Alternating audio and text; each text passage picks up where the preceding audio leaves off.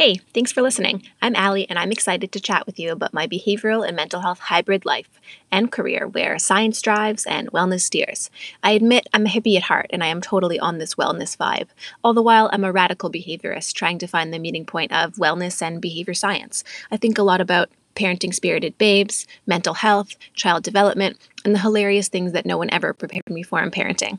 I've worked with a lot of families, but I've probably never worked with yours, so my judgment should never be mistaken for anything more than general statements about the nature of things. But you knew that already. So, with that out of the way, let's get to it. Grab a coffee or a cocktail, maybe a pen. Here we go.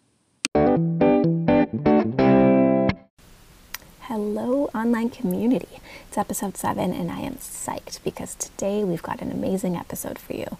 We're talking about grief from the lens of a parent, and specifically from the lens of a parent whose grief is in one way or another related to their dynamic, sometimes complicated, always lovable kids. We're talking about raw emotions, thoughts no one admits to having, and the stigma. Man, the stigma around grief and around the process of grieving when it comes to our families, but more specifically, our kids. Honestly, grief was the last thing I thought I'd ever have to be well versed in. Literally, no one in all my schooling, at all the universities, with all the degrees, no one ever talked to me about the grief involved in raising kids with complex medical or neurological needs. The fact that I've been supporting parents of spirited, neurologically diverse, and often complex kiddos for so long before ever being exposed to the psychological concepts of grief absolutely blew my mind. When I started learning about it, it was like I started to see things in color when before it was all black and white. It wasn't until I was doing a supervised placement in my master's and I began working one on one with parents of kids with complicated needs. I started having these profound conversations with my clients, and then in turn, the most profound and insightful conversations with my supervisor about the tremendous grief my clients were experiencing.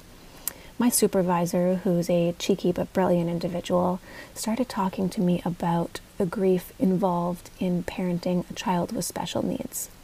He talked to me about the initial grief of the diagnosis and grieving that process, of grieving the loss, and the cyclical nature of grief. And that is what I'm really excited to talk to you about today. I think it's absolutely a shame that no one is talking about the grief experienced by parents of kids who receive a complex diagnosis when they're quite young everything changes for these parents. They start to experience life in a new way. And it's not just that previously they were seeing the world through able eyes, and now they're starting to see the world through the lens of individuals with more complicated needs. It's also that they are coming to terms with how their lives are going to be drastically different. And in some ways, they're going to be drastically better and in other ways, they're going to have to overcome challenges that they never even dreamed were a reality. And, you know, in some ways, it's because ignorance is bliss, and we tend to live in a bubble where we don't really recognize challenges until they affect us. And that's definitely not ideal. But on the other hand, you can't expect somebody to truly understand, say, the struggles of someone without sight until they've experienced life in their shoes. And that's what tends to happen for parents of children with complicated needs.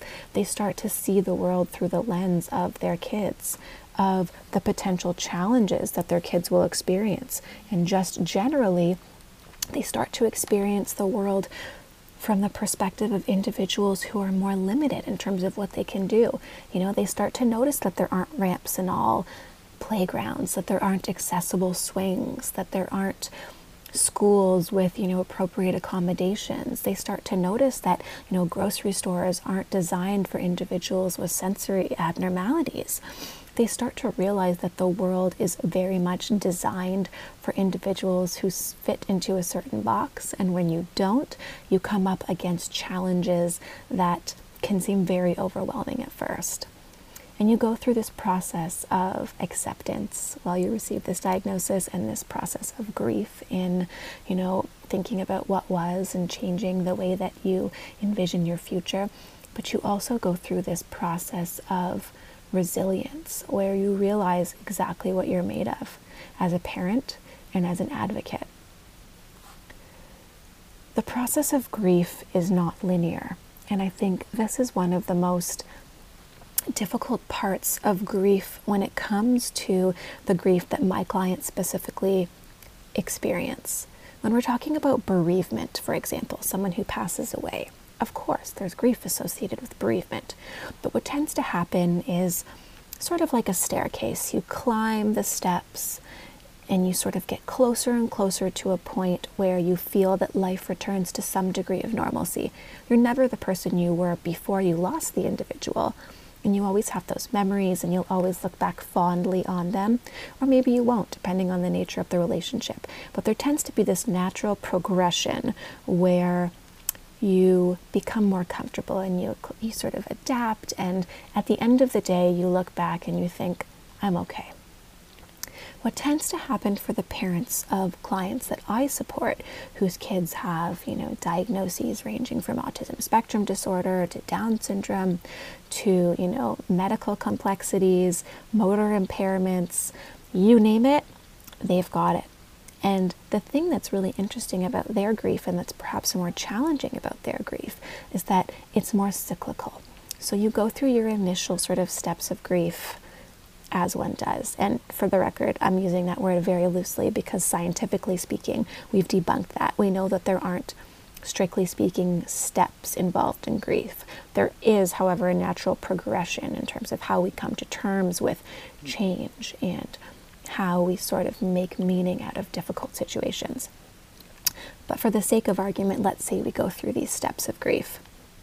We compartmentalize, we receive our initial diagnosis. And on that day that you receive your initial diagnosis for your child, and again, I'm speaking exclusively from what has been expressed to me from my clients, so I would welcome anyone's insight if it is different.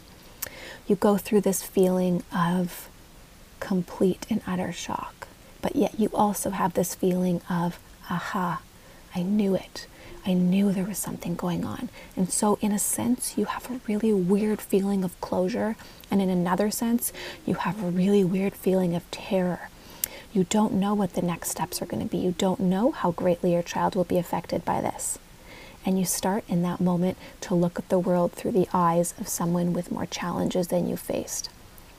And that's difficult at the best of times. But when you're talking about looking at the world through the eyes of someone with challenges, when that individual is your child, your heart, the literal incarnation of you walking around outside of your body, it is tripled, quadrupled, multiplied by a million. And that feeling stays with you.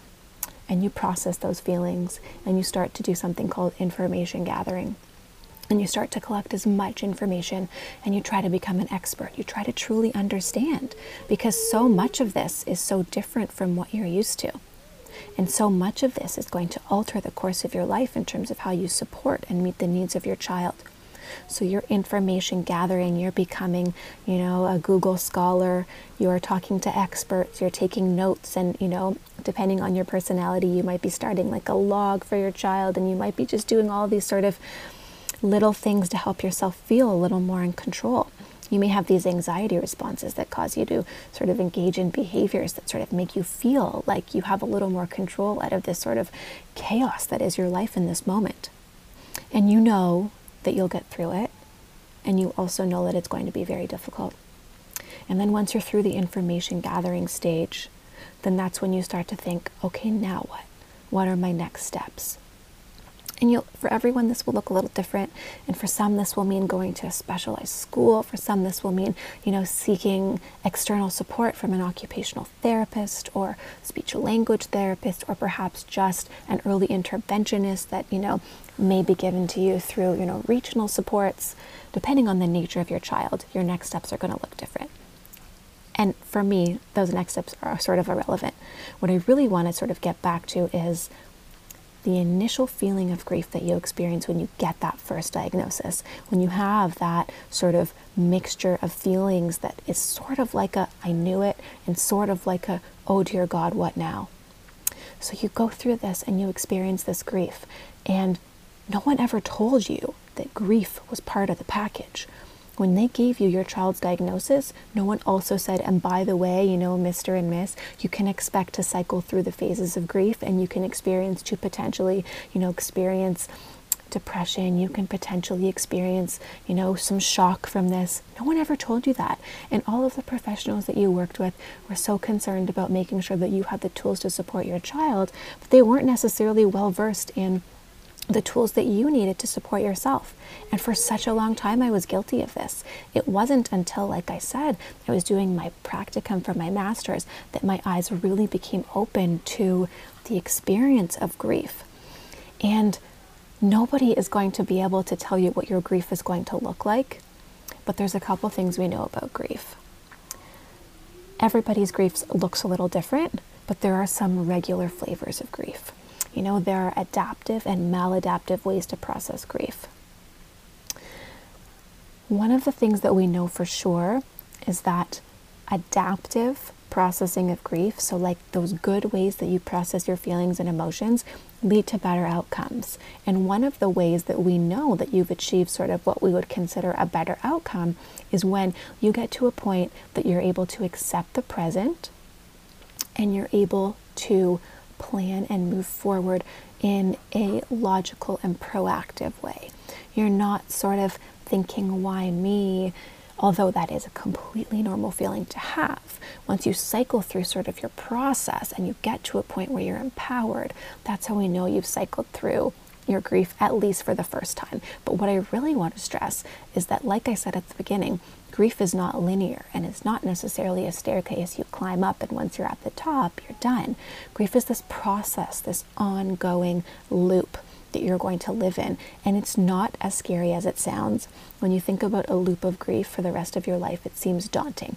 And I agree that it, you know, it does sound that way. But what you need to start to be aware of and bring sort of to the forefront of your consciousness is that grief is going to be a part of life, but it's a part of life that you can absolutely overcome. And because you're going to become so resilient when it comes to managing your grief, you're going to be able to handle it. And one of the most profound conversations I had with my supervisor when I was first starting to sort of open my eyes to all of this was the discussion of those milestone moments. So, you know, finding out you're expecting, that's a milestone moment. And, you know, when your child takes his or her first steps, that's a milestone moment. The first tooth, milestone moment. First words, milestone moment. Um, you know, uh, first birthday party, milestone moment, Christmas, Hanukkah, Kwanzaa, these are all milestone moments. These are all times that we associate with certain levels and phases of development that we've prepared our entire lives to experience with our kids. And so, what happens for a parent that is experiencing grief and that has a child with complicated, um, whether it's neurological, medical, mobile conditions, is that they'll go through these phases of grief for you know the duration of their child's life. And they'll think you know i've come out the other end. They'll think i'm at the top of my staircase looking down and everything looks and feels good. I get it. I'm empowered. And then a milestone moment will come and it'll come knocking on your door without any warning. And it knocks you off. And it knocks you off that step and it puts you back in this cycle of grief. And i tell you this not because it's terrifying to think about being in a cycle of grief for the rest of your life, but because just like anything, just like anxiety, just like panic, just like depression, if you know what you're experiencing and you can label it, there is so much empowerment that comes from that. And so, if you can know that these milestone moments are going to be difficult for you and you can prepare yourself, you can embed in those opportunities for self care. You know, you can prepare yourself mentally, emotionally, physically for these moments, when they hit you, they're not going to knock you off your steps. They're just going to be something that you breathe through. And I think when I speak to my own clients about their cycle of grief, and you know, sometimes in my sessions I'll say something like, do, do you ever do you feel like you might be experiencing a bit of grief?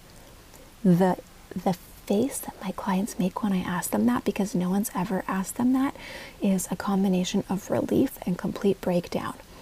Because they haven't admitted to themselves that they're grieving, because in their eyes, this isn't bereavement and bereavement is the kind of grief that we all talk about you know it's okay to grieve when someone has passed away but nobody talks about the grief associated with parenting a child with complex needs nobody talks about parenting children with disabilities and how that that experience is for the parent and of course we should focus on the child and of course, we should you know focus on the lived experience of you know the child and how we can accommodate and adapt and you know build them up to be ready for a world that might not be quite ready for them yet.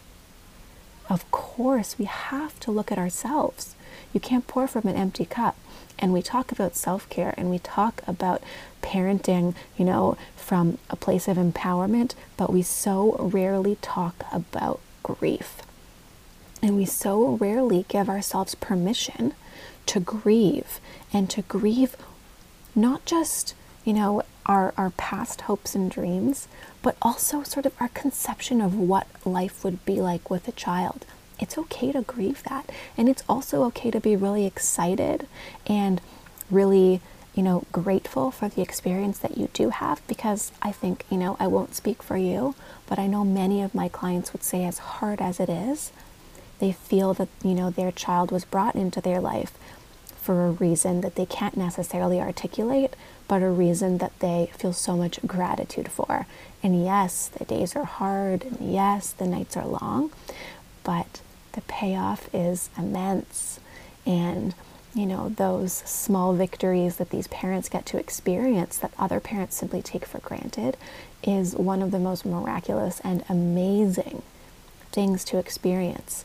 And I think as soon as we stop, you know, pretending that we're not experiencing grief and we start to allow ourselves to experience this, and most importantly, God, we stop feeling guilty for our feelings of grief. We are so much further ahead than we were before. And when we are aware and when we have self reflection and when we have that sort of that knowledge of ourselves and our you know needs and our boundaries we are so much more empowered individuals and we are so much more effective parents not to mention we are just better humans. When we recognize our emotional and our intellectual and our psychological and our physical and never mind you know our spiritual needs we can sort of acknowledge all of it. We are in this position to be the best versions of ourselves. And before we can get to that point, we just have to be willing to say, yes, I'm grieving. And it doesn't mean I don't love my kid. And it doesn't mean I'm not so grateful for the lived experience that I've had and that he or she has had. It just means that life is not as I thought it would be. And I'm okay with that. At a certain point, we have to acknowledge that you know there's a discrepancy between our rational brain which is saying no one died. Why are you so upset? What could you be grieving? You have a you know you have a happy and a you know healthy child and you have no business grieving. And then you have this other side which is sort of your more reactive brain which is reacting to your realities. And that part of your brain is saying there's such a profound loss and both parts of your brain are right. Your rational brain saying no one died, that's true, no one died. And you know what? Your reactive brain saying that you were feeling such a profound loss, that is also right. I always remind my clients, my friends, my families, and frankly, myself, that the meeting point of our reactive or emotional brain and our logical brain is called your wise mind. It's where both of your inner worlds come together and you start to process your thoughts productively. The grief associated with a diagnosis, be it neurological, developmental, genetic, or strictly medical, is something most parents are not prepared for. Perhaps more worrisome is that professionals hardly ever warn or discuss the grief with parents. And then when they begin to experience it, they fail to pinpoint it or they mistake it for depression or anxiety or something completely different. They wonder if they're burning out, if they're uninspired, or if parenting is just really freaking hard. They wonder, why do I feel this way? It's further complicated when the diagnosis is developmental or neurological because the parent thinks my child is, by all accounts, healthy. He can do so many things. Her life expectancy is long and the potential is there. On the other hand, my child faces so many barriers. Am I a bad person for just not being grateful for what I have? the logical brain says it could always be worse, but you know, my child's speech delay or vision impairment or mobility impairment, it's not terminal. My child is happy, thriving in so many ways. But here's the thing grief, as it relates to complex diagnoses, like the regular flavor of grief, is not linear, it's cyclical. And there is truth in what your logical brain is saying, and there is truth in what your emotional or reactive side of your brain is saying. And what you need to do is find yourself somewhere in the middle where your wise mind lives. And your wise mind is going to be the mind that guides you. But you're not going to get there until you process, until you acknowledge, and until you recognize that grief is okay and what you're experiencing is okay. And you know what? If you need to seek a grief support group, you do that. And I am apologizing on behalf of all professionals who have not said to you up until this point that grief is a part of this. Grief is a real part of parenting complex cases of kiddos, and it is a process that is going to be with you for a long time. And that's okay because just like anxiety would be with you for a long time, or you know, your learning needs or your attention deficit disorder is going to be with you for a long time, you can overcome this just like your child can overcome their barriers. And you can learn to accommodate and you can learn to set yourself up to be successful despite the challenges that you are going to possess. And that's okay because if your kid can do it, you better believe you can do it.